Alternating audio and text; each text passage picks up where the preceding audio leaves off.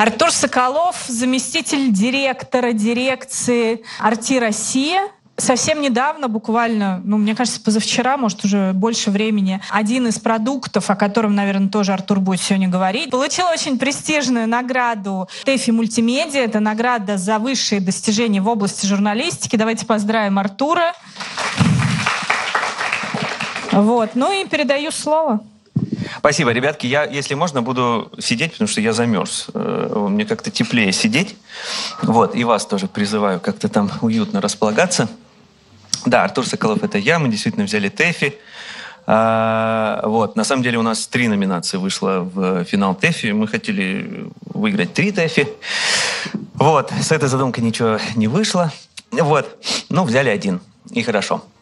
Собственно говоря, э, фильм, э, который выиграл ТЭФИ, в некотором смысле это доку-реалити есть.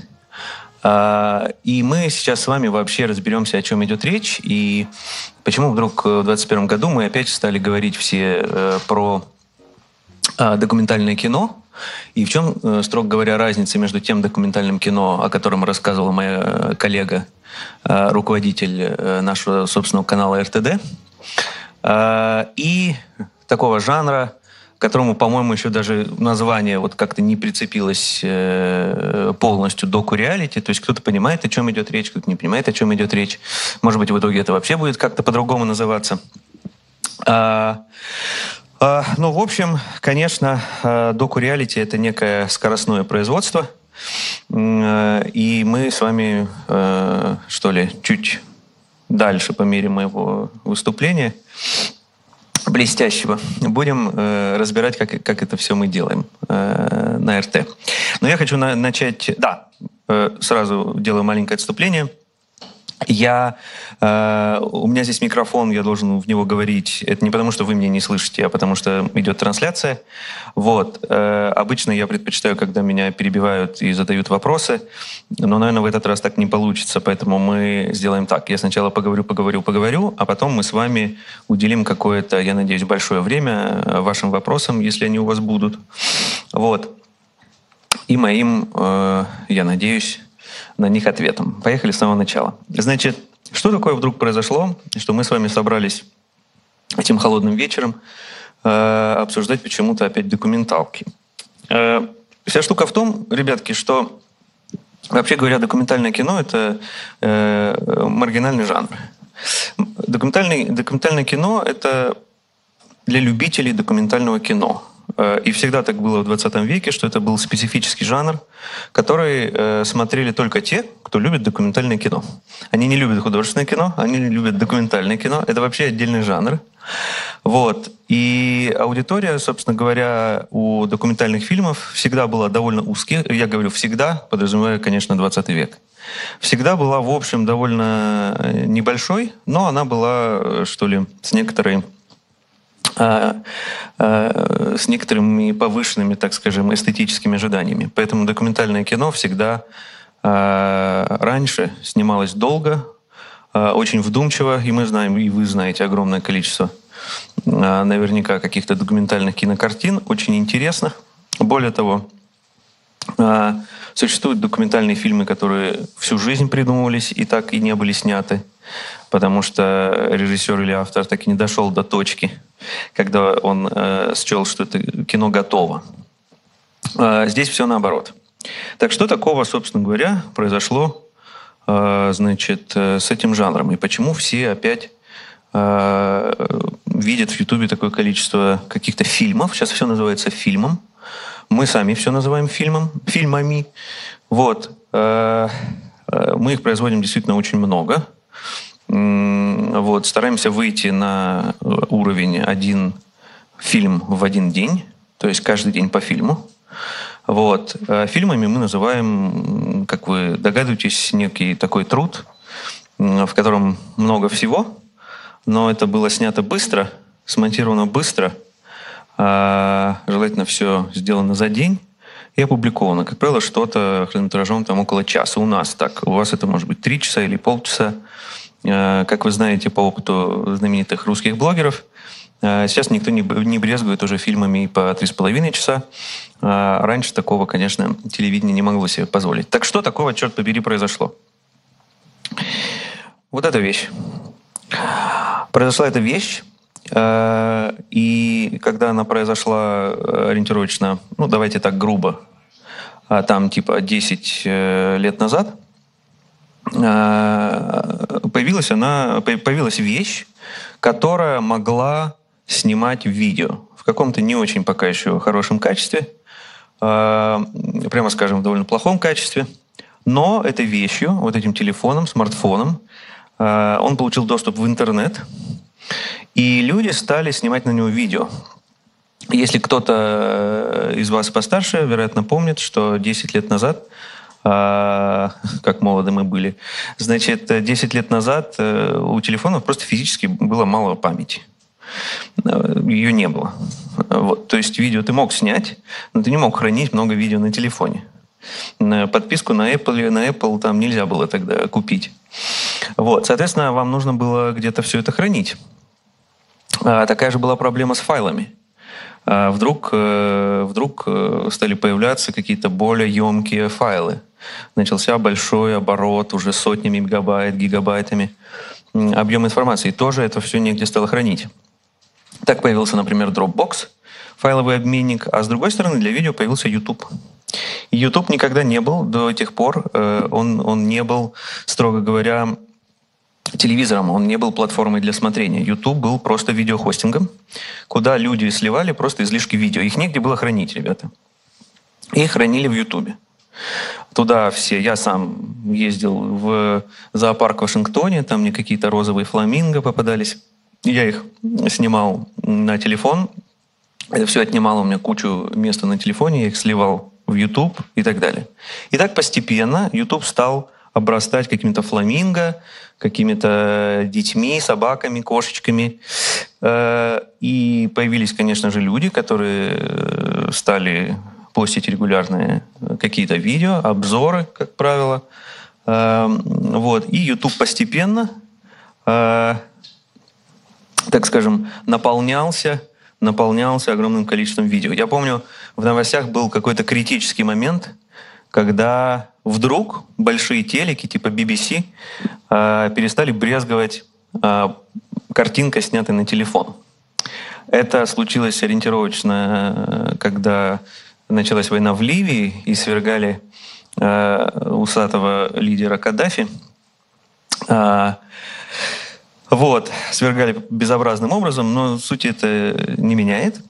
И просто вот эти все повстанцы и не повстанцы, и огромное количество разных людей снимали прямо на мобильный телефон, снимали какие-то видео из разных городов и выкладывали их в YouTube. И вдруг BBC обнаружил, что в YouTube есть плохого качества видео, в большом количестве, которые, вообще-то говоря, можно, они не имели возможности отправить в Ливию корреспондента или могли, но не могли в горячие точки и так далее. И вдруг на телек э, повалил вал пользовательских видео. Это был какой-то такой, ну, я боюсь заблуждаться исторически, может быть, это исторически не совсем объективно, я это говорю вам из своего опыта, потому что тогда я работал в новостях, и именно вот эти военные какие-то полевые, что ли, записи на телефон, вдруг э, BBC э, и, и, и наш канал тоже перестал ими брезговать. All of a sudden, как говорят англичане. Э, и тогда прорвался скайп, и началось. Началась, началось, началась такая, что ли, демократизация телевизионной картинки. И вдруг картинка, картинки все стали менее требовательными. Так вот, к чему я веду. Вся штука в том, что YouTube действительно стал некой платформой, э, причем абсолютно отдельной. И э, в YouTube э, вы теперь получили возможность смотреть ровно то, что вы ищете. Люди пользуются YouTube как поисковиком. По правде говоря, я подозреваю даже, что это приоритетный поисковик. И это как бы обстоятельства, а также то, что YouTube э, стал э, узнавать о вас все больше и больше, где вы, из какого города вы э, посмотрели, сколько вам лет, а вы все еще заполняете в профиле, а, в какое время вы посмотрели, какие, с какого видео вы перешли на это видео? И так далее, и так далее, составлялся некий портрет вас. И YouTube получил возможность, условно говоря, а, сегментировать. Он, он, он, и, и вы получили такую возможность смотреть, что вы хотите, и YouTube получил возможность подсовывать вам все время то, что, а, как ему кажется, вам, вам бы понравилось. Вам известна эта система под названием алгоритм, алгоритмические соцсети, алгоритмы, алгоритмы, как они работают. Да, строго говоря, мы все понимаем, как они работают. Они работают таким образом, что вам хотят все время показывать то, что как бы тот тип контента, с которым вы, которому вы привычны. А, и так вышло, ребята, что э, теперь, когда появился YouTube, и вы получили возможность смотреть ровно то, что вам интересно, и здесь я должен сделать оговорку, может быть, я должен был сделать ее раньше, конечно, а, Давайте оставим это вообще. Не, я не буду очень долго об этом говорить, потому что вроде как встреча сегодня не про телек, но э, фильмы, телевизионные фильмы, документальные фильмы раньше показывались в эфире телевизора. Эфир. То есть это что-то, что длится, у него нет ни начала, ни конца. Вы включаете его с середины и выключаете на середине. А, и вы никак не управляете этим контентом. Вообще. У вас есть, правда, как бы те из вас, кто побеспокоился заранее, мог э, там где-то найти программу телепередач. Вот и, вот и весь ваш контроль. Либо пульт, которым вы могли переключать. Но суть, короче говоря, э, в том, конечно, что э, я вот могу вам рассказать вам из, просто из собственного телевизионного опыта. Я был много лет шеф-редактором э, новостей на телеканале. И когда ты в новостях, вообще, когда ты производишь эфир, э, ты не знаешь, кто тебя смотрит. Аудитория абсолютно анонимна. А вы можете только строить какие-то догадки о том, кто вас смотрит. И вы все время исходите из своих представлений, что, ну, наверное, это бы посмотрели.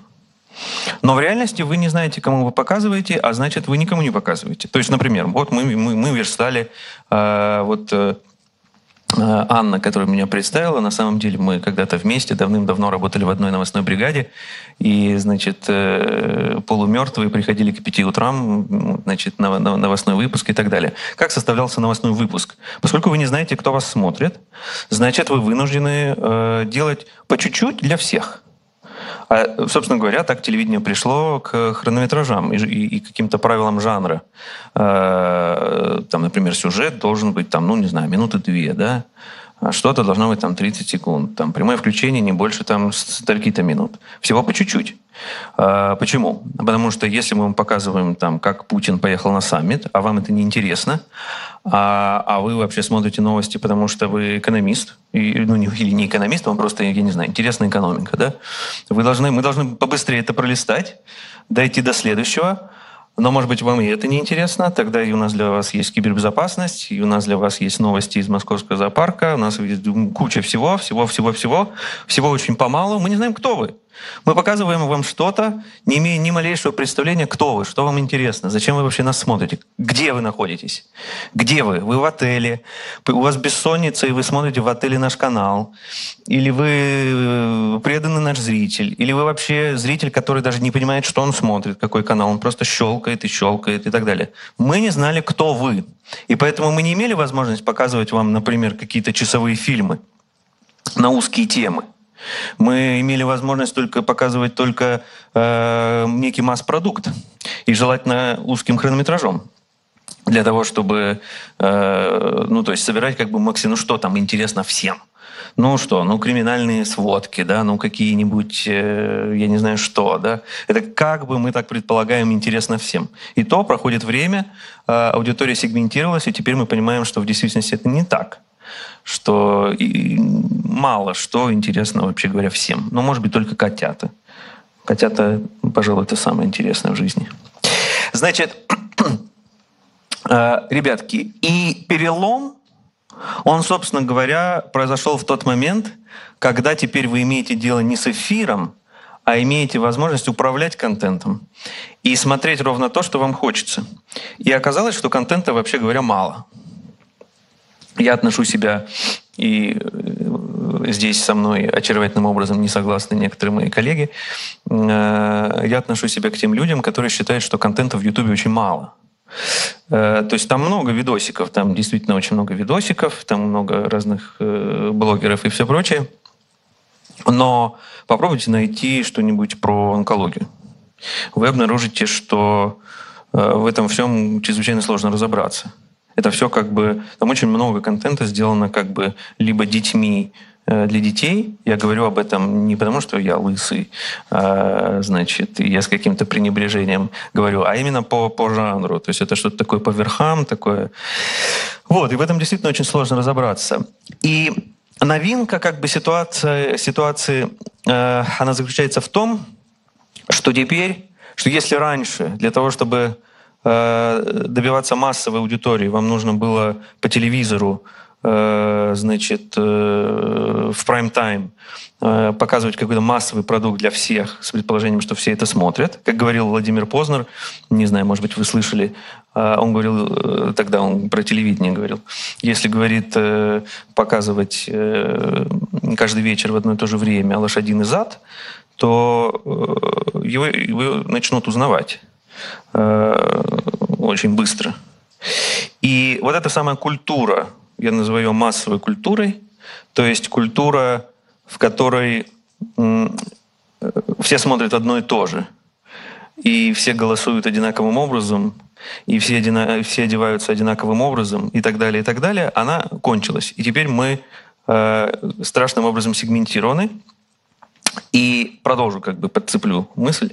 Э, если раньше вам нужно для того, чтобы э, э как бы э, наращивать аудиторию, вам нужно было показывать что-то одно на всех поверхностях, да, там телевидение, например, то теперь вам нужно основываться в нишах, узких нишах. Это новинка. Теперь вам нужно делать тысячу продуктов в тысячи узких сегментах. Собственно говоря, мы таким образом, как возникла наша дирекция – Э, заместитель руководителя РТ России? А? Нет, я говорю, что да, руководитель РТ России в реальности это дирекция русскоязычного вещания. А, она возникла буквально меньше года назад только для того, чтобы производить... У нас есть при этом РТ на русском огромная информационная крутая служба. На нас была возложена задача производить видеофильмы, фильмы, фильмы, фильмы, там, не знаю, шоу, программы, все подряд. В интернет, в YouTube. А, мы возникли как... Э, Все началось, на самом деле, с того, что мы познакомились с Антоном Красовским. Я не знаю, может быть, кто-то из вас знает такого человека. Это мой начальник. А, он меня спрашивал, что ты, что ты будешь там рассказывать? А, я говорю, ну как, секреты? Так вот, рассказываю.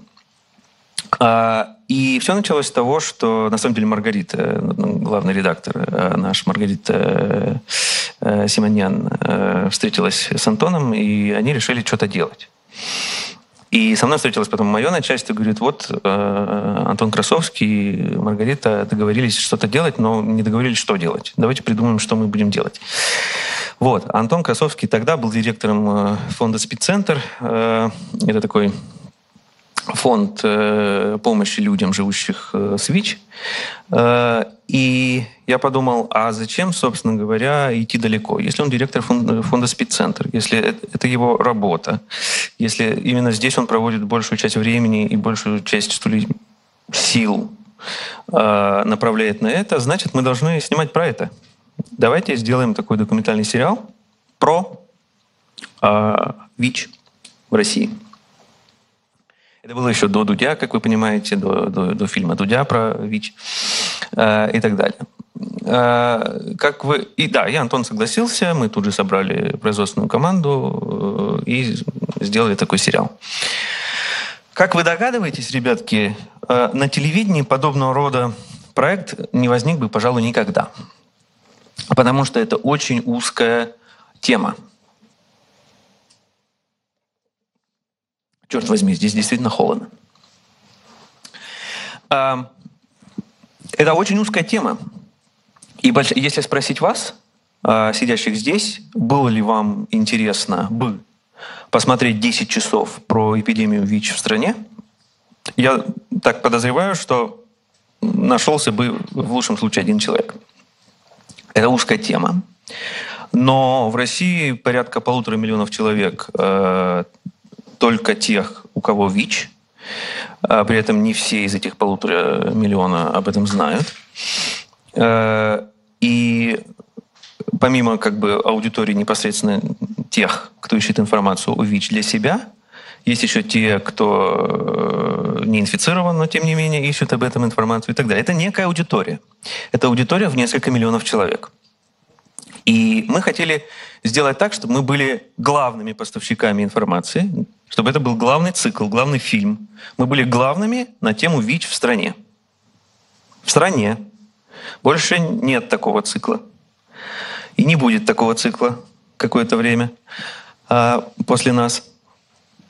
И мы сначала мучились с просмотрами, а потом, когда это стало, когда об этом стали узнавать, мы стали получать абсолютно адекватные просмотры, адекватные нашим как бы, инвестициям в это. Это, было, это был чисто доку-реалити. Э, я сейчас подберусь к вот этой вот, что ли, к части реалити, а, и, прошу, так сказать, с вниманием отнестись к тому, почему я так подробно рассказываю вам, например, про этот цикл, потому что мы говорим про сегменты. Вы должны на мой взгляд, вы должны, как поставщики контента, в новой культуре, которая больше не массовая культура, а массы больше не анонимные, они вообще не массы, они теперь пользователи с конкретными биографиями, о которых известно социальным сетям приблизительно все. Вот. Э, Теперь вам нужно делать для конкретных сегментов конкретный узкий классный э, контент. Фильмы, циклы, сериалы, энциклопедии, я не знаю, все что угодно. Э, и это некая новая, новая ситуация. Такого не было. И когда обнаружилось, что в этих самых, внутри этих самых сегментов на самом деле ни черта нет, э, реально очень мало всего. Вот какую тему ты не... То есть, условно говоря, вы теперь можете снимать там сериалы по 20 часов про кеды. Ой, я заорал. Про, значит, обувь. Я не знаю, про спортивную одежду. Про что угодно. Про что угодно. Вам больше не нужно, если это какая-нибудь, э, как я говорил в, один, в, одних из своих недавних, в одном из своих недавних уроков, если это какая-то если у вас есть доступ к какой-нибудь звезде, почему-то мне в прошлый раз пришла в голову Билли Айлиш, э, а Раньше как бы было ок, ну, снять фильм, ну, наверное, час снять про Билли Айлиш, да, засунуть это в какой-нибудь прайм-тайм BBC или там чего-нибудь и показать. Вы теперь можете делать, господи, 10 лет снимать Билли Айлиш, делать по 6 часов э, каждый фильм, каждый фильм 6 часов. И если вы фанаты Билли Айлиш, вы будете это смотреть. Пусть вы не, не, будете, не, не, не, не, как бы не посмотрите это в один присест, но если вы фанаты, если вы чем-то интересуетесь, значит, для вас теперь можно производить узкий кон- контент на определенную тему бесконечно. В этом революция. В этом революция жанра. Собственно говоря, это и есть та самая причина, по которой вдруг опять какие-то появились фильмы. Они документальные по жанру, но это уже, согласитесь, не те фильмы, не те документальные фильмы, которые мы смотрели там, я не знаю, в середине 60-х годов прошлого века. Ну, не я, к счастью, смотрел, а, но тем не менее. Э, это, в принципе, какой-то такой другой жанр, который возник, потому что возникла ситуация дефицита контента на узкую тему. И э, возник он потому, что произошла как бы такая, такое упрощение производства, демократизация. Вы теперь можете взять телефон и снимать. Как я повторял много раз в каких-то своих предыдущих выступлениях, я все время боюсь, что меня кто-то уже слышал, и тогда я буду повторяться, потому что я уже сам себе надоел в каких-то местах. Но для того, условно говоря, я работал на, на канале 12 лет, и 12 лет назад для того, чтобы делать фильмы, производить контент и каким-то образом сделать так, чтобы его увидели, нужно было прийти на телевидение работать. Другого способа не было. Теперь это вообще не нужно. А, и, короче говоря, вот совмещение вот этого всего привело нас к тому, что мы называем докуреалити. То есть э, это некая срежиссированная, спродюсированная ситуация, в которой ваша камера э, и ваш микрофон не выключается никогда. Он просто не выключается никогда. А, надо сказать, что операторы, э, даже многие из тех, кто сейчас работает в этом павильоне, там какой-то прикольный шум, а, значит, э, брезгуют таким словом, как э, полив. Есть такое специфическое словечко, называется поливать. Поливать – это значит снимать все подряд. И все таки фу, он спросите любого нашего оператора, фу, поливать, опять поливать. Значит, Э, но в общем и целом это, конечно, э, некий метод съемки, в котором вы снимаете, э, стараетесь снять вообще все. Но, естественно, для того, чтобы это было интересно смотреть, это вот, эта ситуация, она должна быть либо интересной сама по себе, либо она должна быть спродюсирована интересным образом. И здесь я, что ли, перехожу к тому, как мы производим такого рода штуки. А, те из вас, кто был на э, выступлении моей коллеги по документальному каналу, а, заметят, что мы говорим, хоть и я, и она говорят про некий документальный жанр, но мы как будто бы говорим про разные жанры. И это действительно так. То есть, условно говоря, наши коллеги из документального э, канала никогда не снимают фильм ну, наверное, меньше там... Ну, то есть фильм снимают, ну, там, за два месяца. Наверное, это считается э, более... Я не знаю, может быть, когда-то что-то сняли за месяц, но, как правило, два и более. И это, в общем, считается нормальный, даже в некотором смысле экстремальный э, темп. Э, режиссеры-документалисты не привыкли э, работать в таком темпе. Вот, мы снимаем все за три дня, монтируем за два, релизим это, и потом еще добываем бесчисленное количество микроконтента из этого всего. Это вообще отдельная тема, э, о которой я привык говорить, может быть, даже больше, чем про доку-реалити. А, но, конечно, когда у вас появляется какой-то съемочный день и какое-то количество съемок на 8 часов, вы можете с этим, вы можете этим распоряжаться каким угодно образом. Вы можете, вообще-то говоря, смонтировать все в черновую и, вы, и, и выгрузить шестичасовой фильм. Это, должно, это, должно, это некое испытание. А, и это должно быть, конечно, не просто мой день в парке Музеон, да, такое смотреть никто не будет. Но если действительно вы со звездой, или если это какие-нибудь там, я не знаю, протесты в Гонконге, или что-нибудь еще, а, это может быть действительно супер длинным жанром. Вы можете смонтировать часовой фильм, вы можете нарезать это на какие-то э, тематические, что ли, отрезки. Вы можете убрать видео и оставить только звук, и сделать из этого подкаст. А, и опять же, вы можете сделать часовой подкаст, вы можете нарезать его на бесчисленное количество каких-то минутных э, штучек, окартинить их и засунуть в Инстаграм, например, или длинный подкаст в ВК и так далее, и так далее. Вы можете убрать звук и сделать стенограмму этого, и у вас появится текст. И вы точно таким же образом можете работать с текстом. Вы можете делать лонгрид, сделать из этого, вы можете сделать, вы можете сделать книгу. Вы можете производить на самом деле по книге каждый день теперь. Таким образом. Э, я не рискую, что ли, э, предполагать, что такого рода книги будут пользоваться бешеной популярностью. Но вы понимаете суть.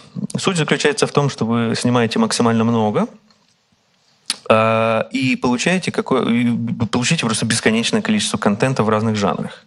Это, это, это, это вам пригодится для размещения в соцсетях, для, для, для всего, для инсты, для инсты, для ТикТока, для ФБ, для телеги, э, я не знаю, там сайты, где вы привыкли жить и работать, я не знаю.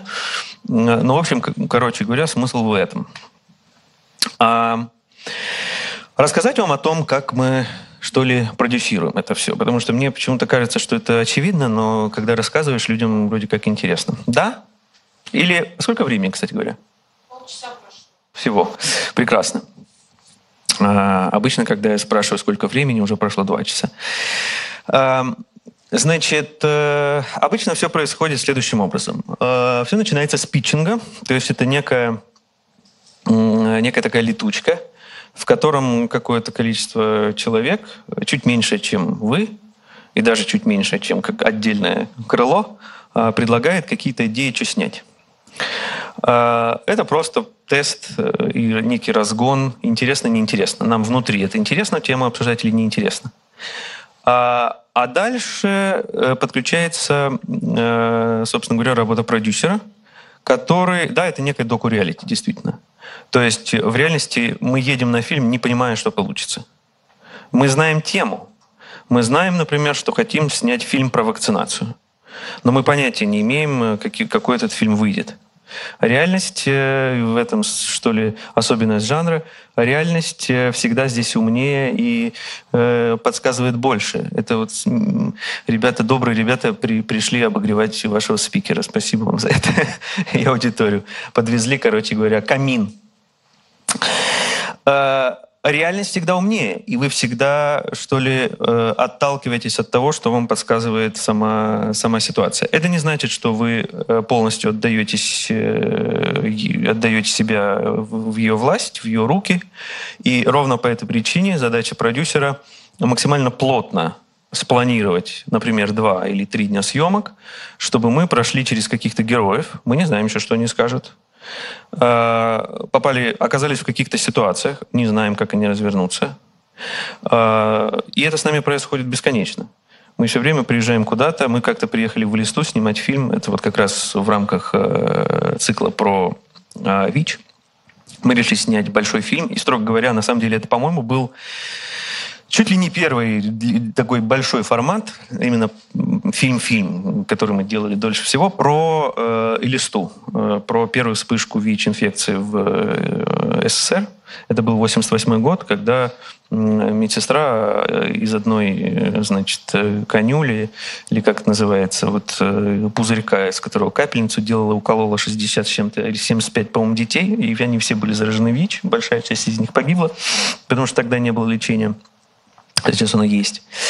Э, вот. И, короче говоря, э, мы пошли... Все начиналось, условно говоря, с того, что мы должны были там встретиться с каким-то чиновником Роспотребнадзора, который сначала согласился, а потом ему позвонили какие, сверху и сказали не пущать. И мы приехали на интервью, он нас выгнал, мы там крепко разругались, Можете посмотреть. Я не стал, честно говоря, тащить сюда и показывать вам какие-то фильмы, потому что, ну, из фрагментов вы все равно ничего не поймете, а длинные фильмы вы и так посмотрите. Я вам в конце скажу, где смотреть. Ну вот, и мы такие, ну ладно, мы, значит, пойдем в больницу. Мы нашли, наш продюсер нашел ту самую медсестру, которую обвиняли в 88-89 годах, когда шло следствие, в том, что это вот она отвечала за безопасность этих вот нестерильных шприцов, э, или шприцев, правильно. А, вот. И она стала нам, естественно, рассказывать, что, она, что они ни в чем не виноваты, что это привезли какую-то партию там испорченного, уже зараженного какого-то там иммуноглобулина и так далее. Вот. И в какой-то момент э, в этом самом Роспотребнадзоре, кажется, очнулись, поняли, что происходит, и стали звонить обратно этому человеку и сказали, дуй, давай в больницу. Там сейчас съемочная группа, и там сейчас медсестры рассказывают, что это на самом деле все наоборот. И он прилетел пулей в эту больницу, вот, вдруг неожиданно, значит, захотел уже давать интервью, а тут медсестра. Они встретились лицо к лицу, лицом к лицу. И, кажется, виделись последний раз в 80-е годы. Вот. А этот самый вот человек из Роспотребнадзора, он тогда возглавлял местную, короче говоря, противочумную станцию. То есть а, это у них там. Это они тогда, собственно говоря, к ним потом приехало КГБ, это они занимались следствием, они вынимали документы и так далее. Они встретились лицом к лицу с этой медсестрой и устроили потрясающий диалог. Очень яркий, классный. «Листа 88» называется фильм. А, это к вопросу о том, а, что из продюсерских усилий здесь было, конечно, найти ту самую медсестру, найти какого-то чиновника, найти там что-то, та-та-та-та-та. Но дальше карты начинают выпадать, э, рас, буквально рас, рассыпаться у вас из рук. И ваша задача просто не пропустить этот момент. Поэтому камера не выключается никогда. Операторы едут на все съемки с тонной аккумуляторов, флешек, все плюются, все говорят, что у них болит спина, руки, что жить так невозможно, а что они уволятся э, и так далее, и так далее. Это ежедневные разговоры в нашей дирекции.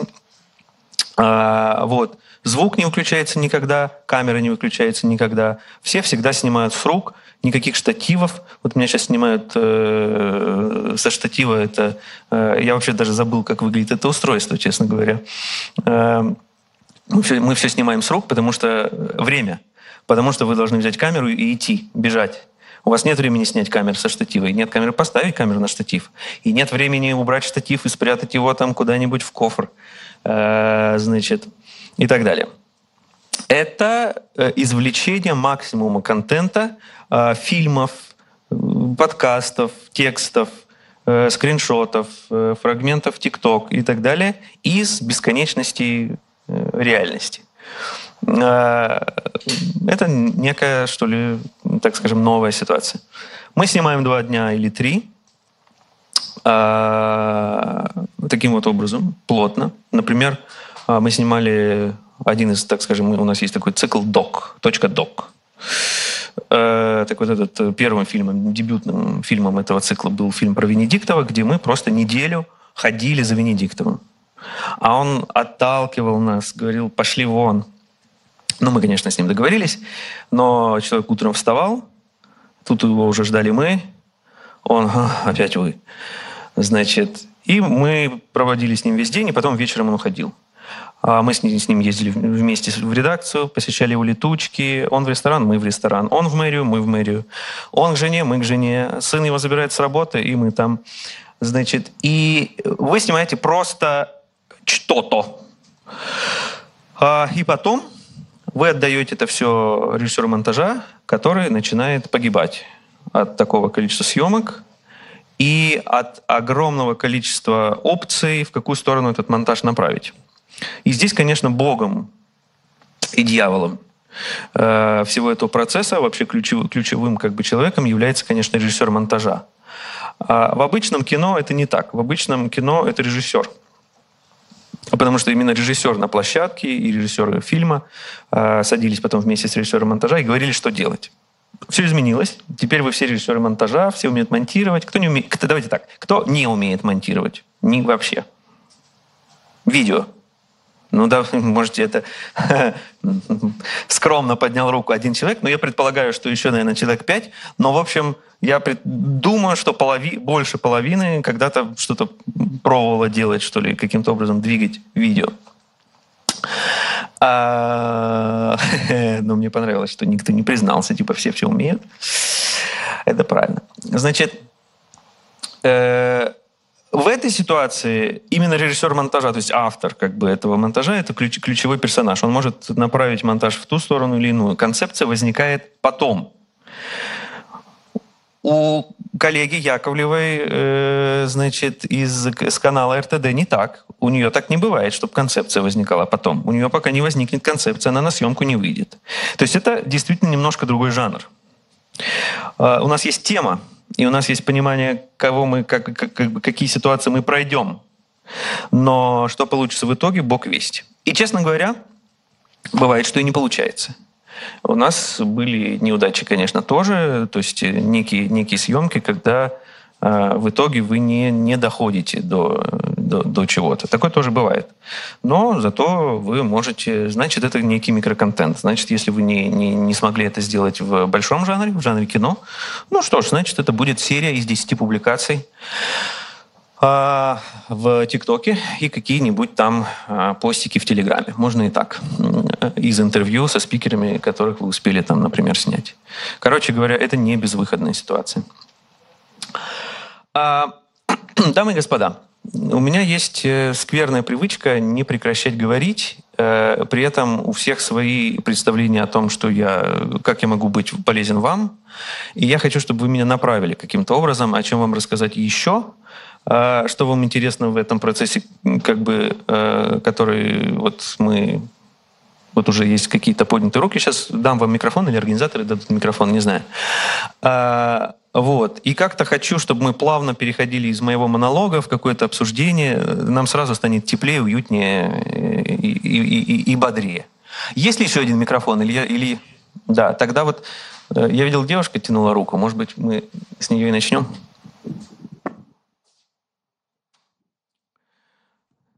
Раз, раз.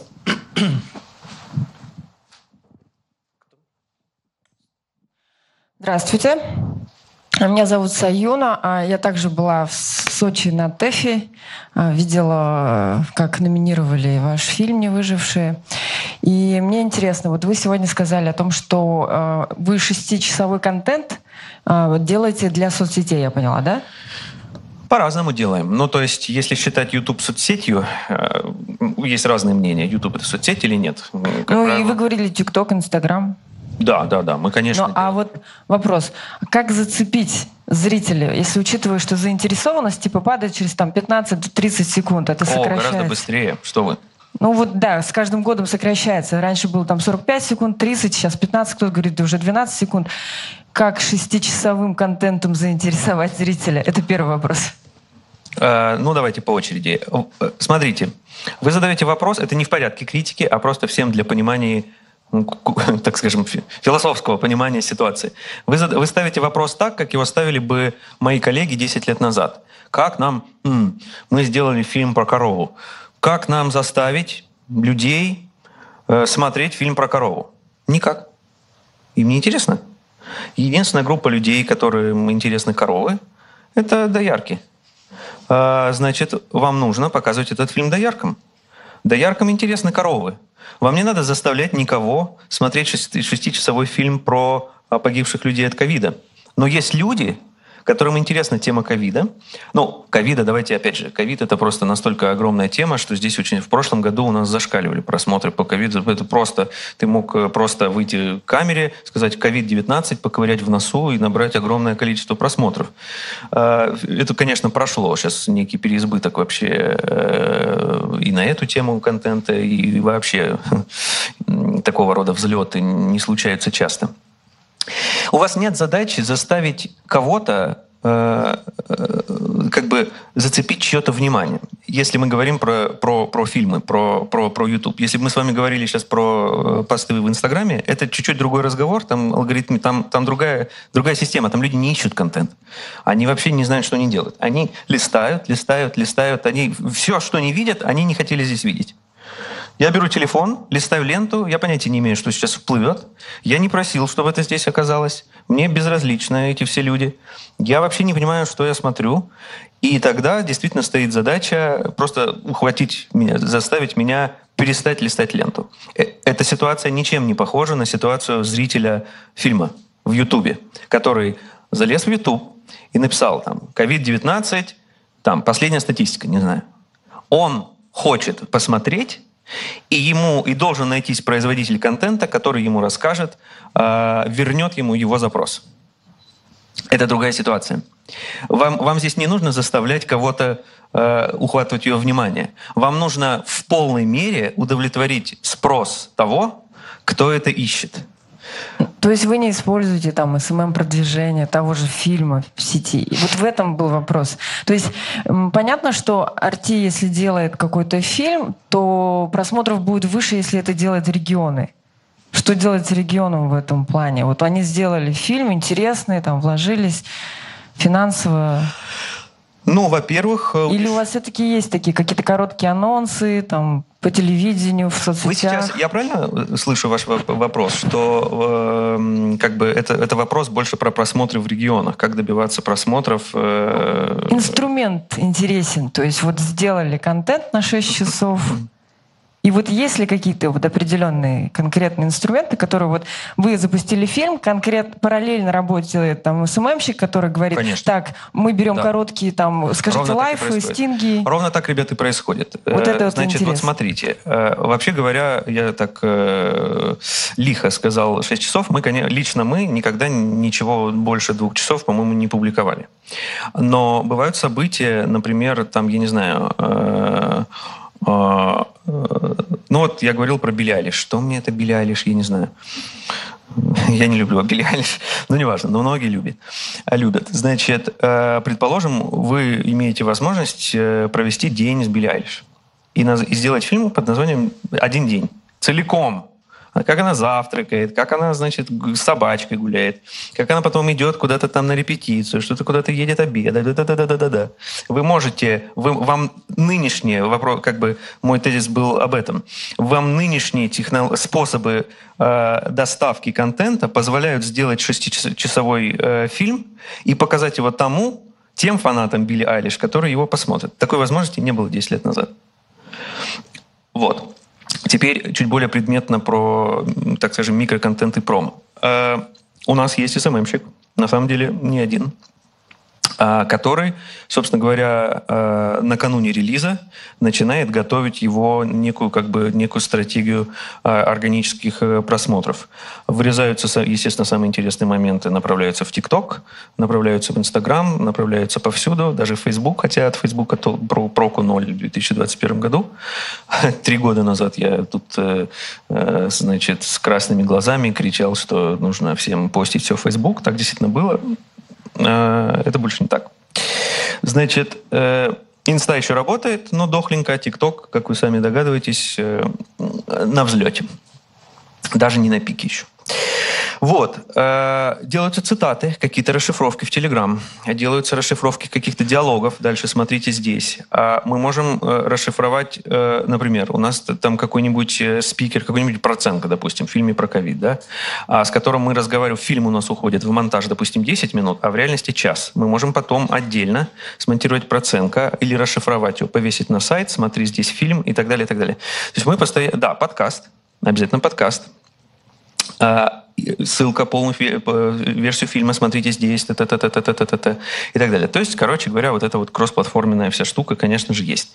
В реальности, я вам скажу честно, а, люди готовы э, более охотно задушить собственного ребенка, чем э, перестать, чем перещелкиваться между платформами. Есть такая вещь. То есть на самом деле вот этот кроссплатформенный, так скажем, перепост, вот эта вот поддержка на разных платформах, она делается не в расчете на то, что вы бросите э, так скажем, все, черт побери, как я раньше не знал про существование фильма про ковид, э, а он, это рассчитано на поиск наиболее лояльной, наиболее заинтересованной как бы целевой, целевой аудитории. Переход, конверсия между там, особенно между из ТикТока в, там, условно говоря, в YouTube такая маленькая, что ее даже YouTube не показывает, эту конверсию. Она где-то там вообще внизу. Вот. Э, мы иногда действительно используем э, промо-продвижение, причем относимся к этому... Нам не нужны, я вам так скажу, никто мы делаем это э, не для того, не, не по той причине, что никто не спрашивает нас за статистику, что ли, просмотров. Это не то, что нам надо кого-то убедить, там, я не знаю, штаб Навального, что нас смотрят какие-то миллиарды людей и так далее. С, э, смысл совершенно в другом. Мы относимся к промо как, как старые добрые телевизионщики. Мы привыкли к тому, что за распространение, вообще говоря, платят. И для чего, для чего мы это делаем? А, потому что, когда вы делаете промо, вы имеете возможность сегментировать. Иными словами, вы настраиваете аудиторию так, которым, например, интересен контент специфически про там ковид, или им интересен специфический проценка, или им интересен специфический там, я не знаю, ВИЧ, что-то, что-то, что-то. Если ваш ролик болтается органически, вам очень трудно найти целевую аудиторию своего контента. А, проводя промо-компании, вы имеете возможность э, собрать из разных сегментов а, аудиторию, которая будет потом органически вас смотреть. А, это, конечно, главная загвоздка всех региональных каналов. Вы создали фильм, потратили миллион, вы выложили его, он органически где-то болтается, что с ним дальше делать? Да, размещение бесплатно, но э, дистрибуция, конечно, иными словами, э, платные компании, если вам позволяют это бюджеты, я не говорю о каких-то там миллионах и даже сотнях тысяч, э, но э, это поможет вам э, именно не просто нарисовать там какие-то пустые нолики. Никто не смотрит на нолики. Всем безразличны ваши, ваши нолики, ваше число просмотров. Это никто нигде никак не аккумулируется. Э, никто не выдаст вам э, орден, знак почета. Э, это делается ровно для того, чтобы собрать э, органическую некую вот вы, например, вы, вы производитель контента, вы хотите, вы знаете, как, какой у вас будет, что вы будете постить дальше. Например, вы будете там, я не знаю, продолжать цикл про ковид еще год да, значит, имеет смысл, наверное, провести какую-то кампанию и собрать, показать за деньги людям, которым это естественным образом интересно. А, но э, с другой стороны, подберусь к вашему вопросу и на этом перестану э, мучить остальных.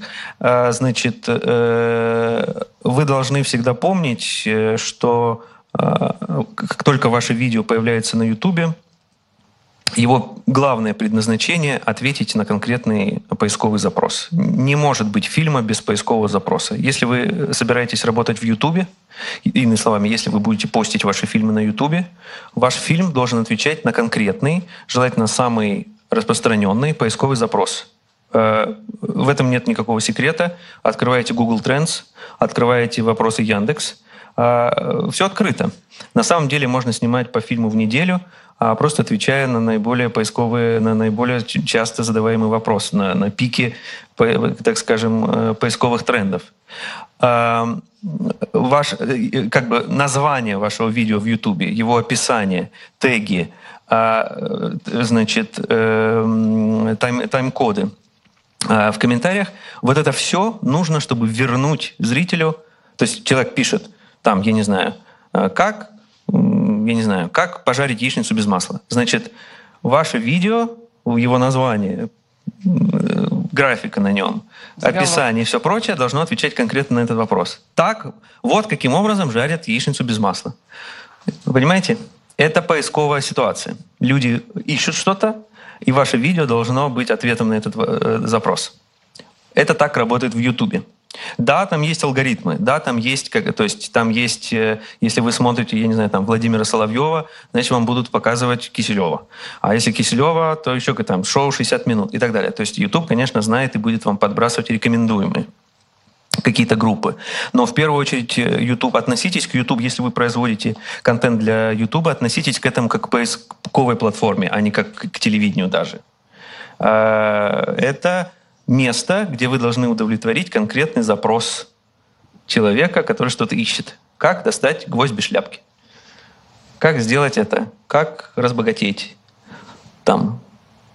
Какие есть секреты в производстве доку-реалити? Вот какие секреты есть, понимаете. Все, я на этом замолкаю, а то мы тут с вами просидим до ночи.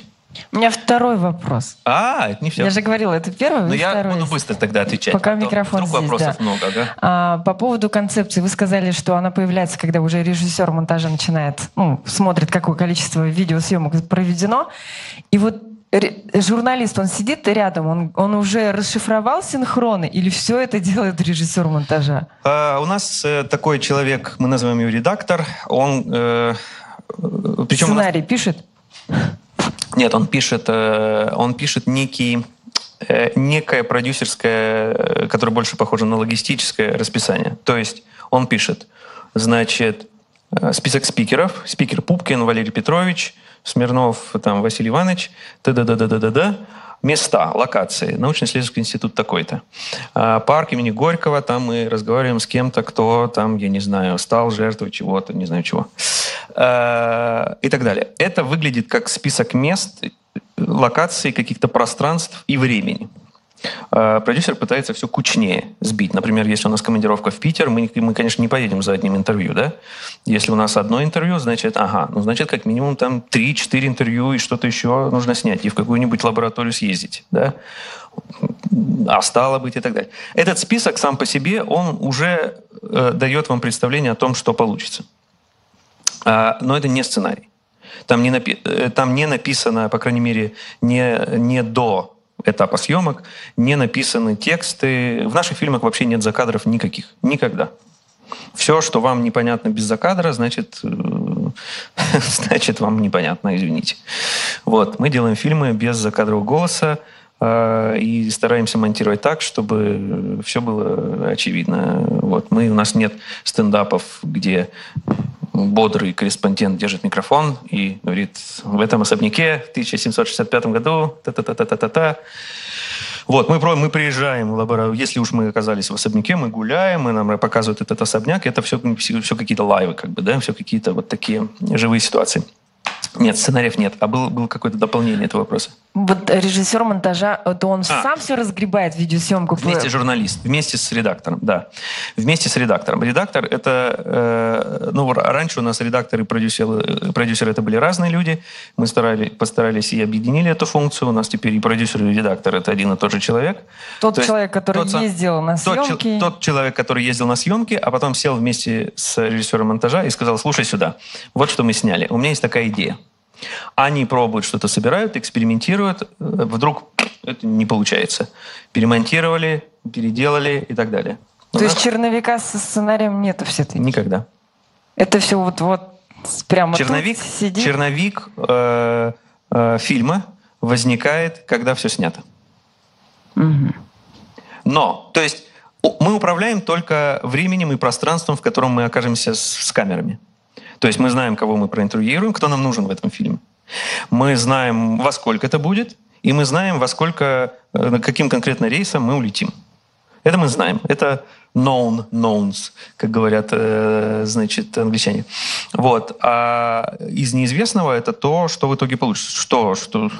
Я очень часто удивляюсь, когда смотрю монтаж. Ну, то есть по Иногда памяти продюсера-редактора, да? То есть он говорит, вот, вот час съемок, да, которые поливали, и он говорит, так, на 45-й секунды, по-моему, да, Да. там должен быть крик Да, этого героя, Да, да, да, да. а если не угадывает, то режиссер сидит и ищет в течение часа Именно так, этот да. кусок. Нет, режиссер монтажа все отсматривает сам, все исходники.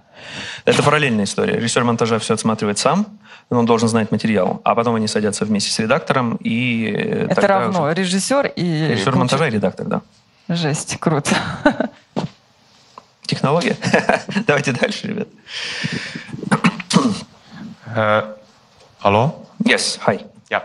Э, По-русски? Давайте так. Да, лучше по-русски, потому что нас смотрят по-русски. Или, если вам удобно, можете по-английски задать, я переведу Тогда на я русский. по-русски, я же знаю русский язык. Ничего себе. Вот, хорошо. Э, Зачем мы с вами тогда говорили по-английски полчаса? Не, просто, да, просто артисты на артисте на английском языке общаются, Ну да. поэтому... Хорошо. Хорошо. Э, Меня зовут Синь Ян, я сам из города Гуанчжоу, Китая. Сейчас учусь в высшей школе телевидения в МГУ. У вас очень дорогой город. Я был в Гуанчжоу. Вы были в Я Гуанчжоу? удивился, какой это дорогой город. Я тоже Особенно аэропорт. Я тоже сочувствую. Так, так, ну дальше. да. Хорошо. Э, Скажите, пожалуйста, э, на, докум- на документальном фильме RT, либо ваши документальные фильмы, какие языки э, объектива вы используете? То есть lens, language обычно используют. Например, на примере э, документальный фильм о войне или документальный фильм о пандемии вот, и так далее. Спасибо большое. Это на самом деле прикольный вопрос, потому что э, у нас так случилось. А сейчас я сначала маленькая, маленькая история, а потом напрямую отвечу на ваш вопрос, э, чтобы запутать вам всем мозги. Э, Значит, мы когда-то снимали, э, есть такой академик э, Львов, Дмитрий, кажется. Господи, я, я забыл. Кажется, Дмитрий. Э, Да простит меня Львов, если он не Дмитрий. Это э, бывший главный э, вирусолог Советского Союза, мужчина в возрасте, кажется, 82, что ли, или 86 лет. Такой вот уже старичок. И мы решили, мы задумали в январе-феврале прошлого года сделать фильм про грипп. Все болеют гриппом. Что это такое? Оказывается, от гриппа можно прививаться, работают, не работают. Комп- там од- трехкомпонентные, четырехкомпонентные какие-нибудь там э, не компонентные, а такая валентные вакцины, что лучше, хуже и так далее. Антипрививочники и все прочее. И мы поехали к этому главному вирусологу, а в феврале 2000, э, стало быть, какого, 20 года. Вот. И чисто ради прикола а, а, Значит, а тогда надо сказать, что, может быть, э, э, граждане Китая относились к этому чуть э, уже с большим пониманием и ответственностью. Здесь, в России, не было ни малейшего ощущения, что какая-либо инфекция когда-либо вообще может э, покинуть очаг и, и- оказаться в России. Конечно, э, время от времени происходят какие-то вспышки, но они, как правило, быстро лок- локализуются, затихают и так далее. Но мы здесь в России все уже знали про э, COVID-19, коронавирус. Э, И мы в порядке э, прикола э, спросили академика Львова, «А слушайте, а вот новый коронавирус, а что это такое? Почему корона? Э, И так далее, и так далее. Это был один вопрос и ответ на 20 минут. И мы загрузили это в YouTube. Причем мы отрезали фильм, фильм про грипп так и не сняли. А фильм про грипп так и не сняли, потому что началась пандемия, и мы год снимали про COVID-19. Год. Мы собрали, друзья, 65 миллионов просмотров на этом цикле. В Ютубе только. Э, Вот. Значит, э, так вот, и мы отрезали этот ответ э, академика Львова, выложили его в YouTube, и дальше, ребята, произошла, как просто, просто в это невозможно поверить. А, прошло, не, прошло три дня, и мы обнаружили, что у этого видео 4,5 миллиона просмотров. А, наши коллеги по RT перевели его на арабский язык и выложили в YouTube. 15 миллионов просмотров.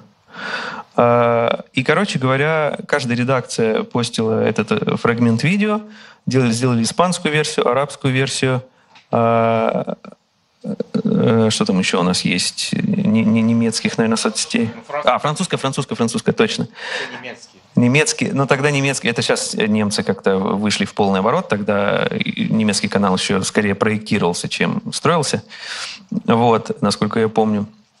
Ну, короче, ребята, и мы обнаружили, что академик Львов, э, советский вирусолог, э, родом из э, прошлого, оказался звездой, вообще говоря, Ютуба, арабского Фейсбука и самых загадочных мест, о которых мы даже не, могли, так сказать, предположить. Это, как помните, наверное, не помните, 10 лет назад вдруг выстрелил Эдуард Хиль, известный также как Трололомен. Вот. Э, вот примерно, примерно с таким же, с таким же, что ли, такая же у нас была реакция на это все. А, выстрелились в первую очередь языковые версии. И впредь мы э, стали... У нас нет собственных ресурсов, поскольку мы скорее продакшн, у нас нет собственных ресурсов э, переводить все на все языки, но у нас есть разные редакции, и мы отдаем им, и они переводят что-то э, по своему усмотрению. Это усмотрение, может, так скажем, может быть разным, потому что арабы смотрят совершенно не так, как, например, смотрят немцы или французы. Не существует ни одного видео на арабском языке, которая не смотрела бы одновременно 20 человек, а показывая друг другу, которое не было бы миллион раз переслано а, среди друзей, знакомых, коллег и так далее, и так далее. А, как вы догадываетесь, какие-нибудь немцы не смотрят так. Немцы смотрят туго, держат телефон в руках, смотрят сосредоточенно, значит, никогда ни, ни, ни, ни, ни с кем не делятся ничем. Deutsche Ordnung. Вот. И, короче говоря, э, у нас редакции сами решают, как им кажется, какие версии э, зайдут для их аудитории. То есть у нас это устроено так, что мы отдаем всем все, что они хотят, Э, и делайте с этим, что хотите. Редакция не мы решаем, как производители, они решают. Они, испанская редакция лучше знает свою испанскую аудиторию, какие у них там темки, интересен им ковид или война и так далее, и так далее. Вот. То есть, как правило, арабы любят наши войны, смотрят их, испанцы, я так догадываюсь, в меньшей степени, а, значит, э, и так далее, и так далее. Каждая, у нас, у нас довольно, у нас редакции работают э, очень автономно. Это правда так. Э, абсолютно автономно. У этого есть множество плюсов. Э, у этого есть и минусы тоже. То есть у нас нет, кроме главного редактора, а главный редактор э, старается так не делать, нет человека, который может там сказать, вы там вон, вы сюда, туда, туда, туда, туда. Все находятся абсолютно в разных условиях, и не, не, нет, нет, что ли, это не, это не устроено как вертикаль, это устроено как э, площадка, на которой много, много, сосуществует множество разных как бы СМИ, но с единым продюсерским центром, с единым обменным центром видео и так далее. Я надеюсь, что хоть в малейшей степени ответил на ваш вопрос. На китайском языке, по-моему, мы... Я вот не помню, не, не мы конкретно. Мы пробовали делать какие-то, какой-то контент э, для... Для китайской аудитории? Э, на, на китайском языке, да. На не помню, вы, что это было за... На Weibo. Наверное, на Weibo, Weibo. Да, что-то, да, да, да. По-моему, по- по-моему, мы делали, и не помню, почему не стали делать дальше. На самом деле, э, я вообще бы хотел, совет, был, хотел советовать, что лучше на WeChat. Может быть, да, да, да. Лучше на WeChat, чем на Weibo, потому что WeChat на больше аудитория сидит, чем Weibo. Короче говоря, это на самом деле огромный, э, огромный взаимно, взаимоинтересный рынок. Э, в котором мы, наверное, э, не дорабатываем э, и должны дорабатывать. Это круто, интересно, надо, короче, об этом подумать. Но, возвращаясь к вашему вопросу, короче говоря, вы никогда не знаете, на каком языке ваш контент неожиданно взлетит. А, давайте дальше, если есть вопросы. Ага. Вот там кто-то, ага. А, здравствуйте, Николай Портнов, участник школы Арси. Хочется поговорить о документальных расследованиях без бюджета. А, например, инициативные граждане за тысячу километров от Москвы сообщают, что в одном из районных военкоматов коррупция.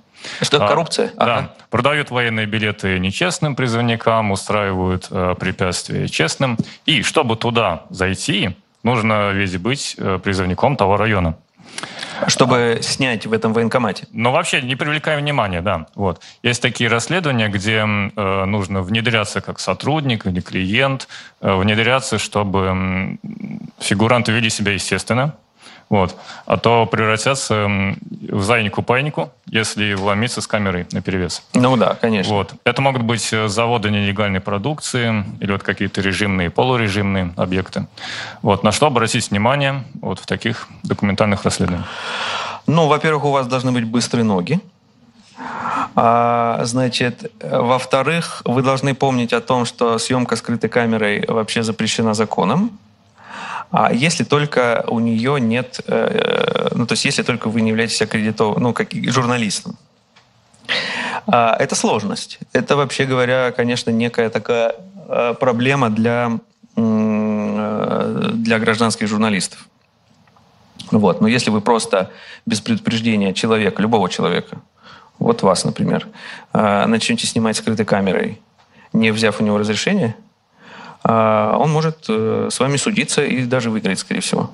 Вы должны быть прикреплены какой-то аккредитованной с, редак... с регистрацией СМИ, какой, как, какой-то, какой-то, какой-то редакции. Это поможет вам, э, по крайней мере, э, выступать, что ли, более уверенно. Я честно вам признаюсь, не хочу, так скажем, мы не делаем, конкретно мы, наш продакшн, не, не занимается расследованиями. А, а вот, и я не хочу, чтобы создалось впечатление, что я, я, я плохой спикер, спикер про расследование, честно вам скажу. Но у нас возникали ситуации, когда нужно было что-то делать без ведома тех, кто, так скажем, без ведома э, тех, кто попадал к нам потом в микрофон или на петлю. Мы когда-то приехали в Нижнем Тагиле в исправительное учреждение, а, это называется лечебное исправительное учреждение ЛИУ. На самом деле это такая тюрьма, которая, в которой лечат. То есть это зона с врачами, но там их почти нет. Вот. И мы тогда снимали, это э, был, это в рамках было вот этого цикла эпидемия, вот, и мы хотели рассказать про зону, а, то есть вообще весь цикл был построен так, мы как бы а, фокусировались на каких-то, э, так скажем, факторах, контрибуторах, э, или как это сказать по-русски, факторах, способствующих распространению ВИЧ. Да, их много. Там ВИЧ-диссиденты, тюрьмы, э, значит, и так далее, и так далее. Тюрьмы были одной, одни из них. Мы хотели такой эпизод. Мы приехали в Нижний Тагил, нам наш продюсер, а что так все заежились? Пора заканчивать, что ли, или чего? Или вы просто замерзли? Значит, э, ну, можете там как-то это самое. Да, можем поспорить. Значит, э, да, мы приехали в это... Э, наш продюсер нас немножко провел э, и сказал, что обо всем договорился. На самом деле ни о чем не договорился. Вот. И э, ситуация была такая, что в какой-то момент мы приезжаем туда, нам говорят, что здесь снимать нельзя. Мы вас сейчас вообще арестуем на месте, потому что это закрытый объект. Конечно, никто нас не мог арестовать, э, это был чистый воды блеф, но, честно говоря, в Нижнем Тагиле ну, неуютно себя чувствуешь, когда такое слышишь. А, вот. Э, и на мне, было, на мне был петличный микрофон и радио, так скажем, вот эта вот штучка. И я пошел разговаривать с какими-то там начальниками этой тюрьмы. За мной закрылась железная дверь. А снаружи радиопетля, снаружи стоял звукооператор как бы с приемником, и меня довольно долго было слышно. Вот. А, и там у нас происходит какой-то какой разговор, а, значит, о котором не знают все участники этих вот, то есть какие-то охранники страшного вида, значит, и так далее. Мы вместе звоним пресс-секретарю, а, который говорит, что он нас сейчас всех арестует здесь. Вот. В итоге, по-моему, его арестовали. А, вот. Ну, неважно. А, я даже не знаю, вы говорите, на что обратить внимание. На, на, на две вещи. На легальность того, что вы делаете. Журналисту можно добывать информацию. Или если это как-то с прокуратурой, там они организуют и, соответственно... Смотря, конечно, что вы, что вы ну, как бы, вы можете с, с прокуратурой, пожалуйста. Вообще, э, вы удивитесь тому, как официальные ведомства, э, это только кажется, что все любят друг друга и все заодно, но на самом деле прокуратура, Следственный комитет, э, полиция, значит, э, служба исполнения наказаний, э, там, я не знаю, ваши вот э, там э, военкоматы, Министерство обороны, все все ищут способ что-нибудь откусить друг у друга.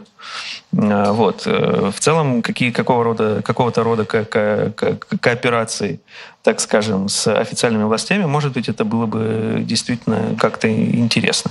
Не знаю, что вам еще здесь э, посоветовать. Быстро бегать, действительно. А, и э, помнить, что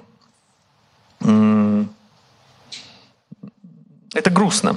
Э, это на самом деле грустно, но журналистика расследований как жанр в России не популярна. Она, э, она была, так скажем, она не возникла в 90-х. Э, вот. И она пользуется очень низким спросом, к сожалению. То есть мы, вот когда был инцидент с Иваном Голуновым, я так подозреваю, что вы все, и честно вам скажу, даже я узнал о существовании Ивана Голунова в момент его ареста. Хотя человек там типа несколько лет уже публиковал какие-то сенсационные, вообще говоря, расследования, проливающие свет на какие-то самые жестокие, ужасные несправедливости и так далее, и так далее. А расследование — это э, люди в целом живут э, в России как бы, ну, так скажем, прямо не Швейцария, да, Поэтому чужие проблемы всех немножко интересуют ну, мало. Вот. Если вам интересен этот жанр, жанр искренне, я вам желаю успеха. Не в смысле желаю вам успеха, а в смысле, что это, ну, это, это здорово. Всегда говорил, что ну, как бы заниматься нужно тем, что интересно. Это всегда чувствуется. Если у вас есть к этому какой-то драйв и энергия, э, я вам завидую. Нам в директ пришел вопрос от, видно, зрителя онлайн-трансляции. Нередко делая документальный фильм, журналист делает фильм, опираясь исключительно на свой взгляд на обсуждаемую проблематику. В итоге фильм получается о журналисте и его мнении, но не о теме. Публика прощает автору такой необъективно в силу его известности. Но видно, тут речь о каких-то известных авторах. Но такая необъективность стала нормой в связи с развитием соцсетей индивидуализации медиаконтента. Но ведь суть журналистики именно в объективности. Не является ли такое подражательство соцсетям отходом от традиционной журналистики с ее аналитикой и объективностью? Наталья Долапчи или Долапчи, извините, если ударение неверно. Хороший вопрос. А, вообще сегодня хороший вопрос. А, э, ребятки, Значит, понимаете, в чем штука? Правила объективной журналистики возникли ведь по какой причине? А, давайте так, я сделаю оговорку, а, чтобы вы правильно меня потом процитировали. Я, это, это мое мнение. Это я так сейчас при вас раздумываю вслух. И это, эти мысли приходят ко мне вот прямо as we speak. Но, строго говоря, а, правила журналистики, вот эта самая объективная журналистика, они ведь возникли не сами по себе.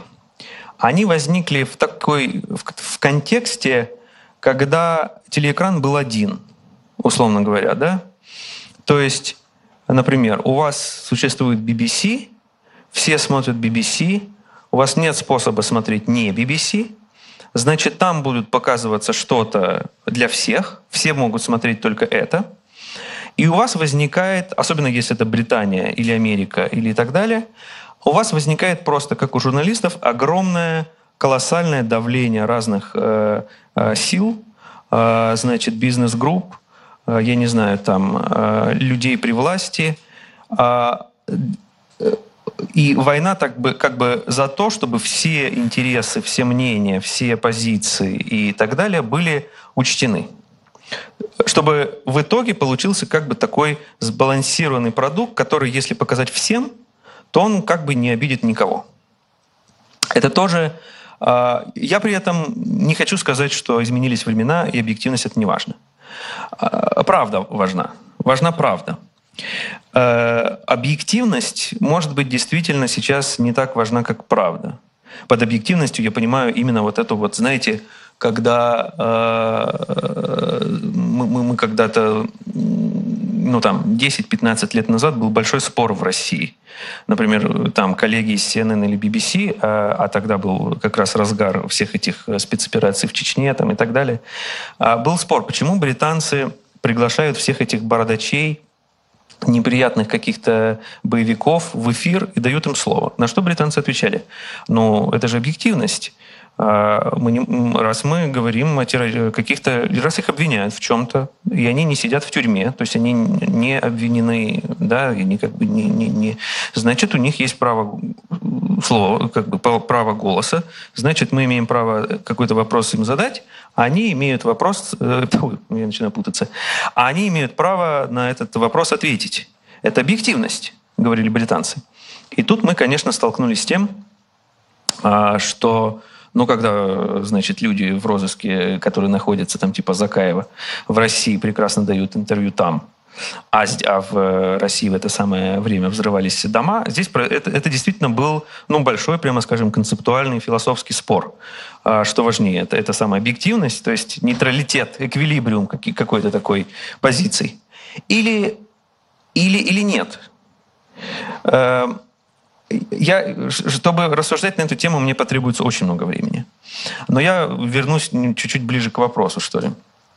Я думаю, что люди перестали... Э, видите ли, я считаю, э, что и журналистика испытывает не лучшие времена, э, по той причине, что она как раз э, немного старомодна. Людям интерес, стали больше интересны истории, Э, чем э, просто э, какие-то объективные репортажи. Истории, истории людей, истории stories.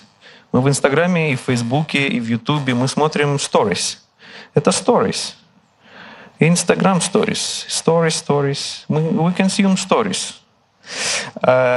Нам заметки в газетах перестали быть интересны. Вы больше э, не можете взять, как это делали раньше. Вот включите BBC. Там сидит какая-нибудь женщина и читает какой-нибудь текст, который э, прямо ей на стол положила, положили э, только что распечатан на принтере от агентства Reuters. Reuters, 10 мая, такого-то, такое-то время. Э, значит, э, в Москве произошло этот, этот, вот этот монотстиль, письменный такой стиль. Люди так не разговаривают. Мы перестали, эта, эта культура потеряла опору.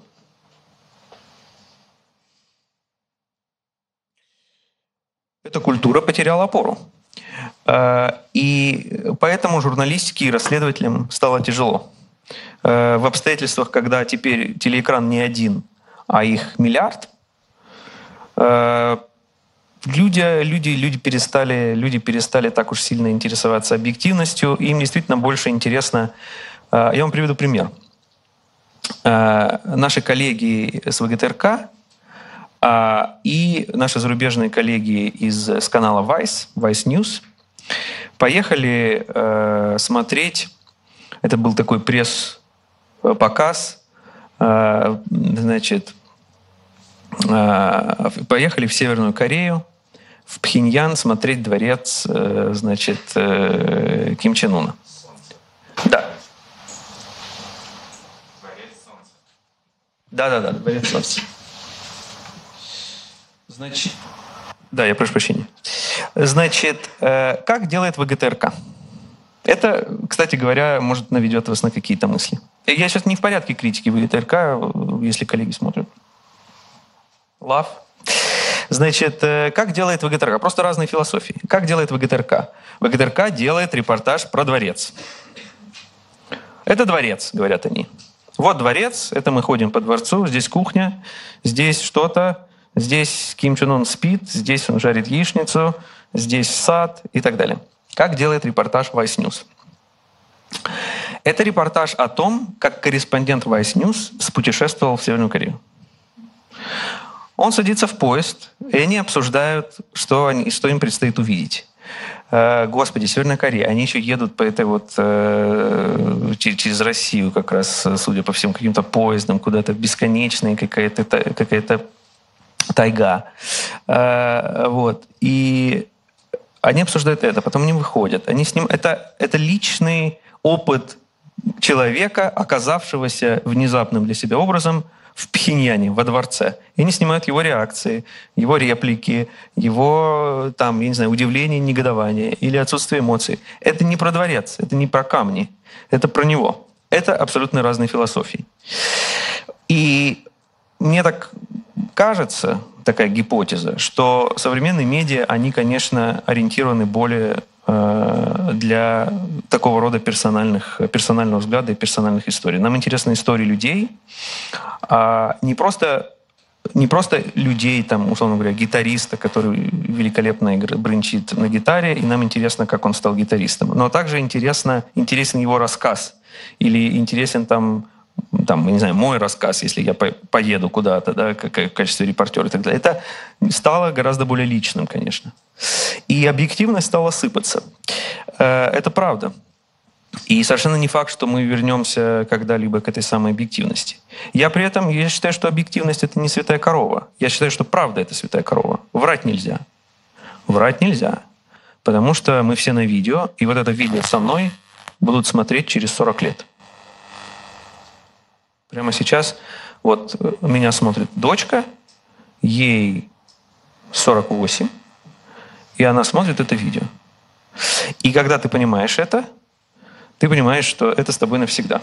Опять же, 15 лет назад так не было. Тогда все увлекались повально пиаром. Как искусство казаться кем-то другим? Вы больше не можете казаться никем.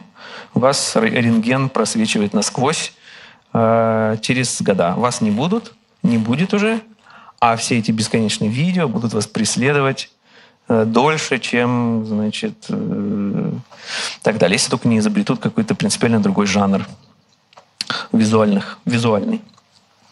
Вот так бы я ответил на э, вопрос зрителя. Есть ли еще, во-первых, сколько времени? времени? А 20-24. Мы на самом деле, нам не обязательно досиживать полчаса, э, но если вопросы будут, я отвечу. А скажите, пожалуйста, что делать, если ты снял, э, уже стал вот монтировать видео и вдруг понял, что у тебя не хватает какого-то ключевого кадра?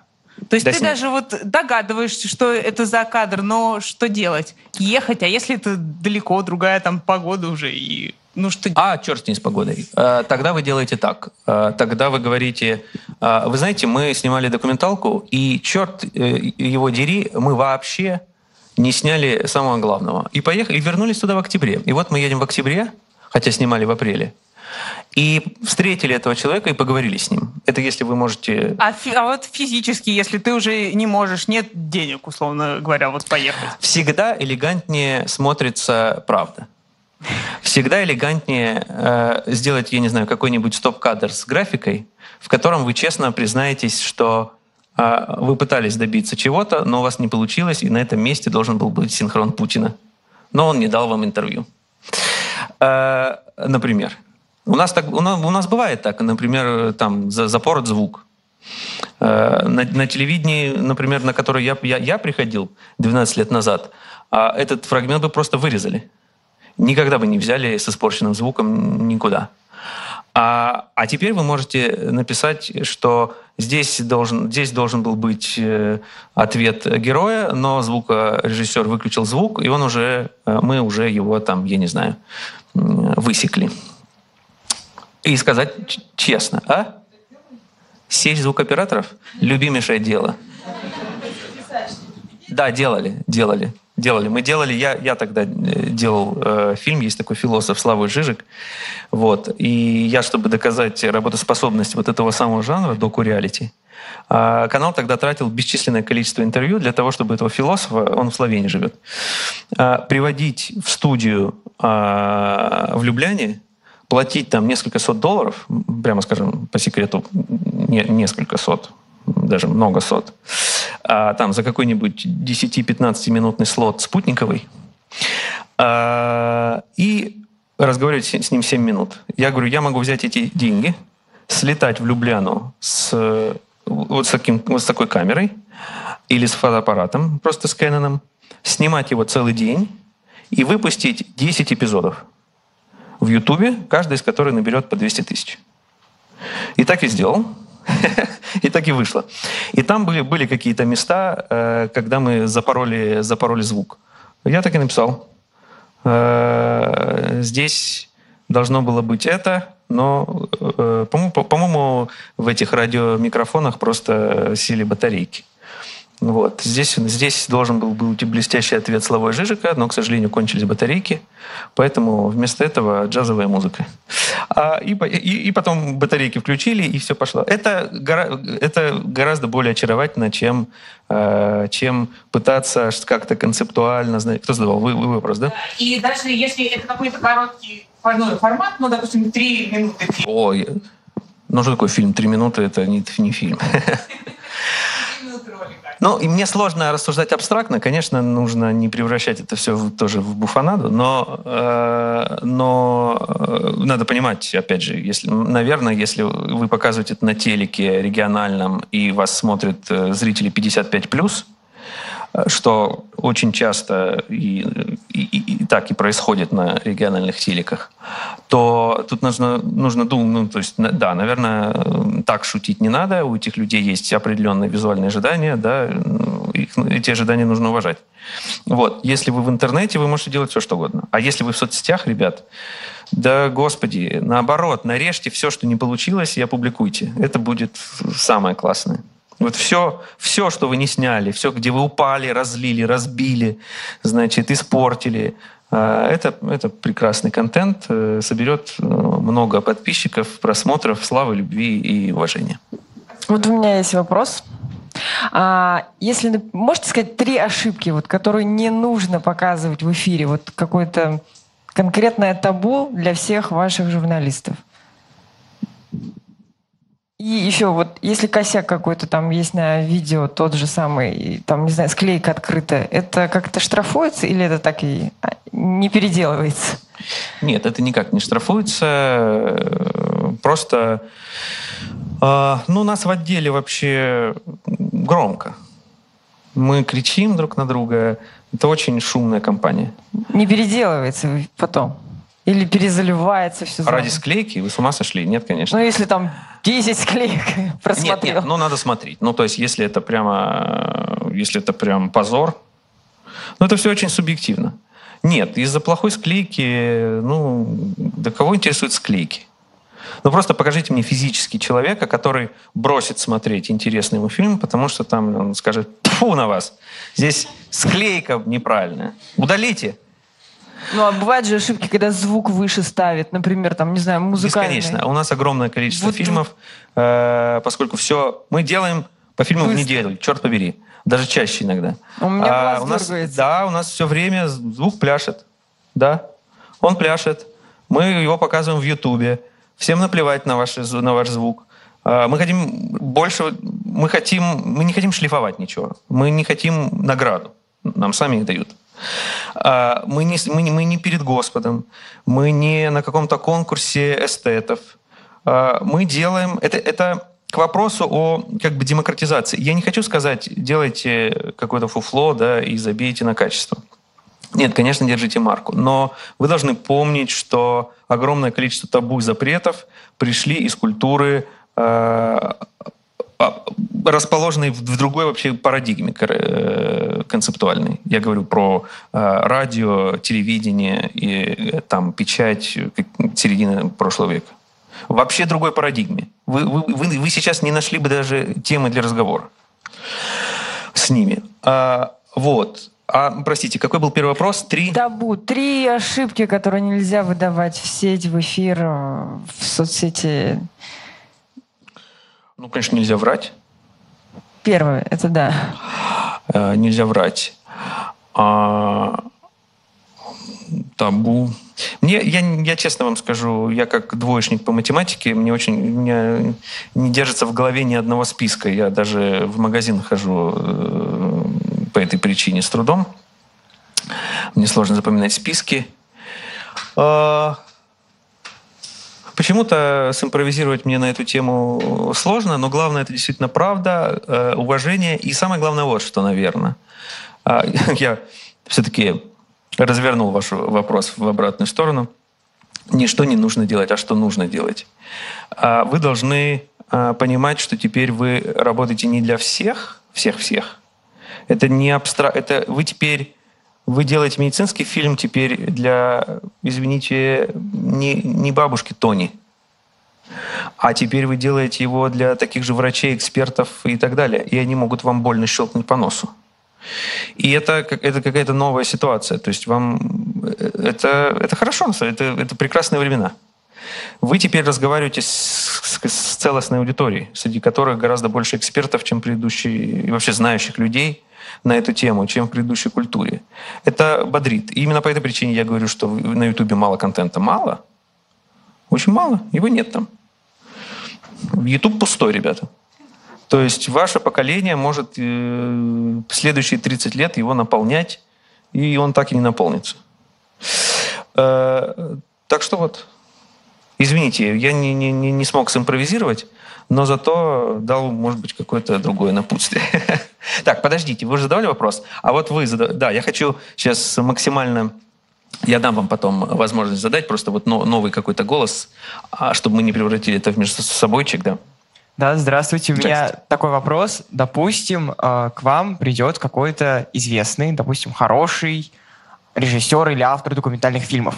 Он придет с определенной темой, с определенной идеей. Он скажет, так, вот мне нравится это, я бы хотел снять это, тут можно было бы графику сделать, тут можно у этого взять, там, не знаю, синхрон.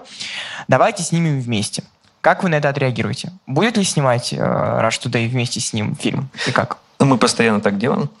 Э, я буквально позавчера ровно такой вел разговор э, с людьми, которые ровно таким образом и пришли. А, но есть одно «но», которое всех расстраивает людей этого жанра. А, оно связано с особенностями платформы, где мы размещаем. Я говорю, друзья, вы, у вас есть прекрасная идея, все, отличная идея. Зайдет, наверное. Хотя я не знаю. А, но есть одна проблема. Мы публикуем это в YouTube. У нас YouTube требует от вас высокой скорости производства и высокой регулярности публикаций. У вас нет возможности в Ютубе полгода снимать кино, что-то там его, значит, э, как сказать, шлифовать, э, а потом вдруг раз в, в полгода публиковать. Так вы в Ютубе, простите, ни, ничего не сможете делать. Вам нужно каждую неделю публиковать. Чтобы публиковать каждую неделю, вам нужно э, просто... Э, с вас должен дым э, идти. То есть Два дня на съемки, два дня на монтаж, шлифовали, может быть, три дня на съемки, то все, собрали, пак, пак, пак, пак, пак, обложка графика, вперед, следующий. Документалисты старой школы, большая часть из них работать так не умеют и размышляют о документальном кино как о чистом эстетическом жанре. Я знаю, я, я же э, в начале это говорил, я знаю реально людей, которые, ребят, документалистов, у которых вынашивают идею кино, типа всю жизнь. И никто так и не увидел кино. А, ситуация изменилась. Теперь э, надо, короче, каждую неделю по кино. Вот. Если, э, если вы, как автор идеи, на такое ограничение согласны, вперед. Чем больше... А, ну, то есть я вам так скажу. У нас хватит... Если у всех у вас есть идеи такого кино, значит, каждый снимет по фильму. Для нас и будем работать впредь мы всегда ищем новые идеи. А, кстати говоря, надо будет какой-то мой контакт, наверное, ставить. Вдруг действительно кто-то захочет у нас работать. Я только не знаю, какой.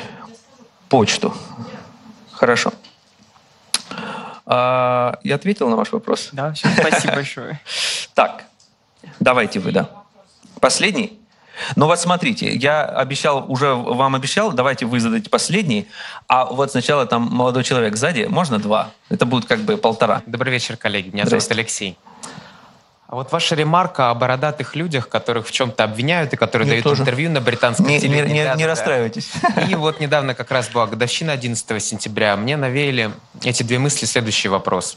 Если бы у вас была возможность взять интервью у Усамы Бен Ладена, если бы он был жив, ну, где-то в параллельной реальности, и сейчас находился в местах лишения свободы, в Гуантанамо, например, и американцы согласовали, а Усам Бен Ладен сказал, вот Артуру Соколова сорти, дам интервью, никому больше. Первый вопрос, вы бы согласились, вы бы поехали? Я бы, Да. например, согласился. Я считаю, что это долг любого журналиста. И тогда второй вопрос, какой первый вопрос вы бы ему задали?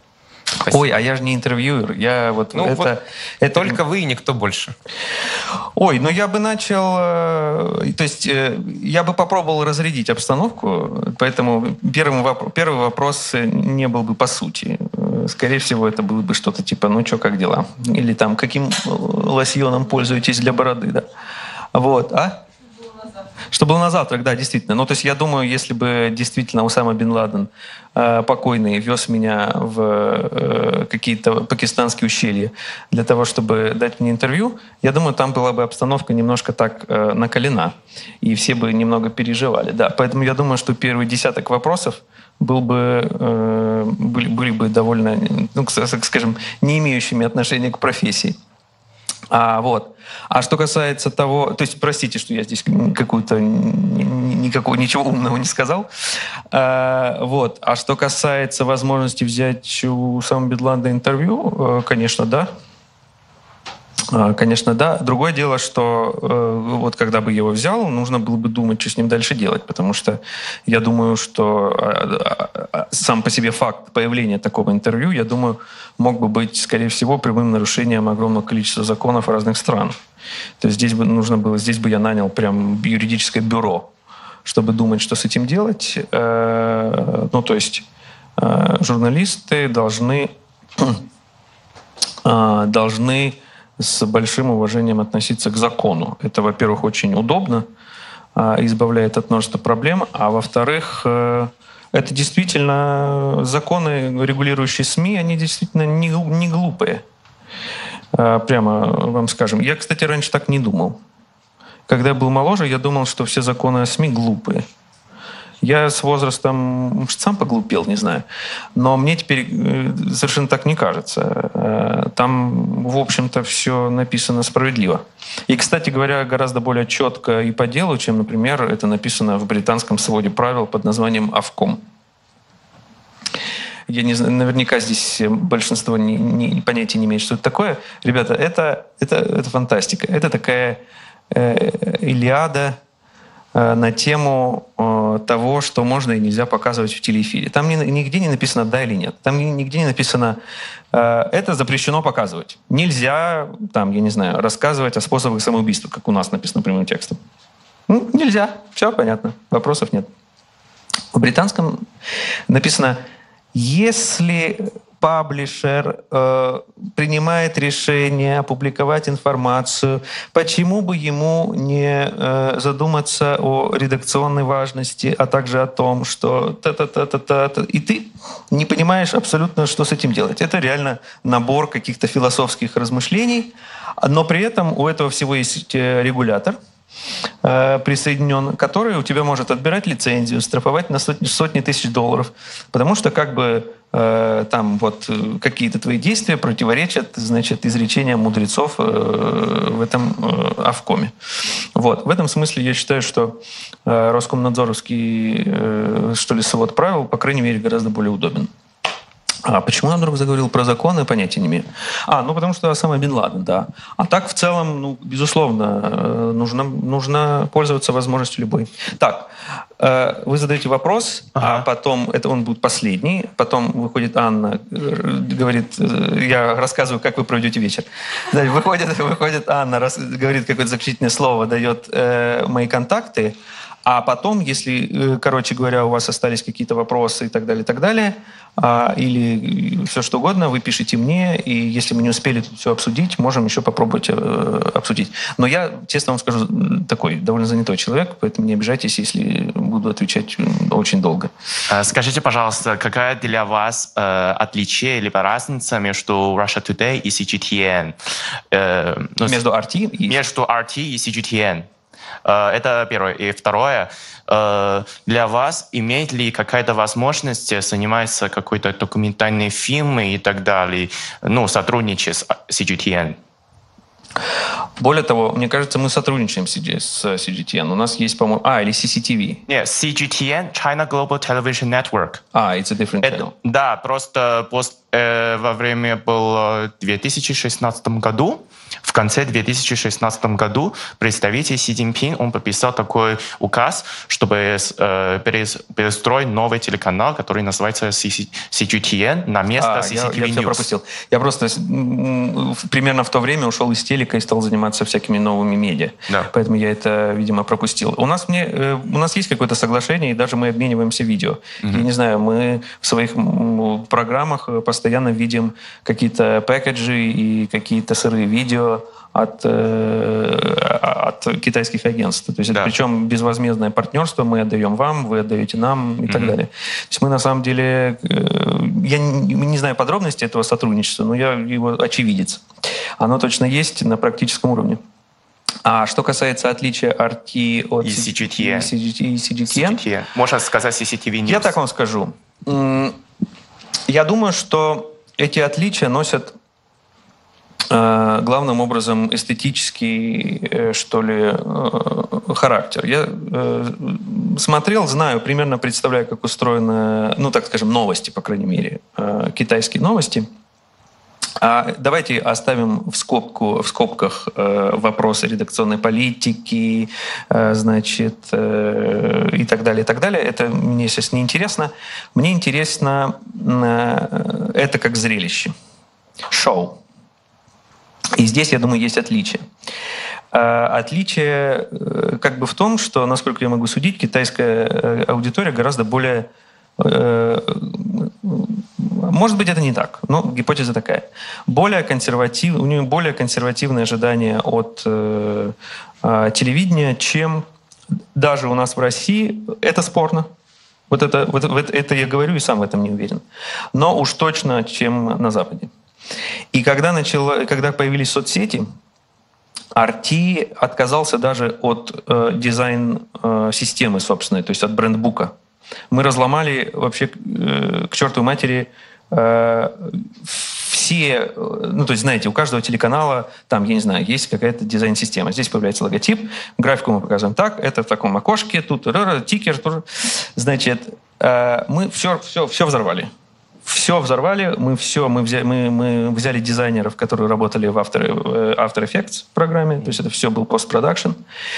Мы стали делать какие-то ролики, как если бы мы их показывали э, в Фейсбуке, и мы поломали верстку радикальным образом. То есть мы в реальности мы стали делать какой-то такой...